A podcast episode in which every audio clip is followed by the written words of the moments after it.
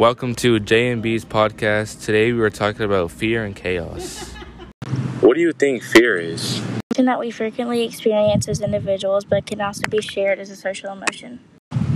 What do you think fear can teach us? Fear is kind of like a story. It has a beginning, middle, and end, and you can overcome your fears.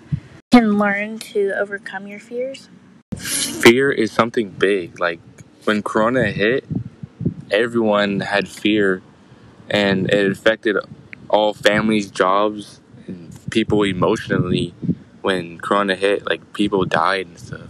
How do you think Corona affected your school?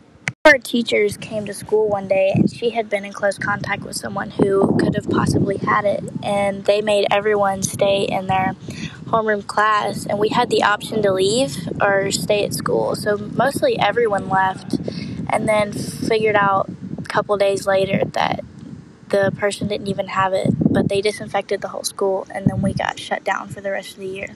Did your school do anything specific? Well, when I went to school, I was in California, and when COVID first started happening, we weren't really too worried about it. And but when it got worse and worse, our school shut down, and we didn't go back to school until September. But it was all online classes, and everyone hated it. No one liked it, and to this day, they're still not in school. They're still doing online. How did Corona affect you and your family? Corona didn't affect us that big, but we did quarantine for a little bit. We did stay inside. We got the supplies we needed, and we got toilet paper. That's what people were going crazy for, and we were all we were all safe. None of us got Corona or sick. What scared you the most about Corona? My biggest fear was probably like me or my family getting it because of all the deaths. But like once I got it, I didn't have it bad, and my none of my family has gotten it so far.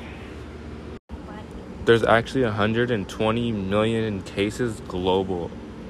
I remember at the start of it, everyone was running to the stores to get toilet paper and water. It was a bunch of chaos because people were in and out of stores constantly, and all and everything was out. Oh. Yeah, it's crazy how people went crazy for toilet paper and grocery shopping when Corona hit, even though that the stores are still going to stay open. So, how do you think chaos is unpredictable? example, Corona, whenever it all started, the little disease that we thought was so little caused so much chaos in the world. What do you think fear can teach us in life? I honestly think fear can teach us to stay calm in a chaotic situation such as Corona. And thank, thank you, you, for listening to Josh and Brooklyn's podcast.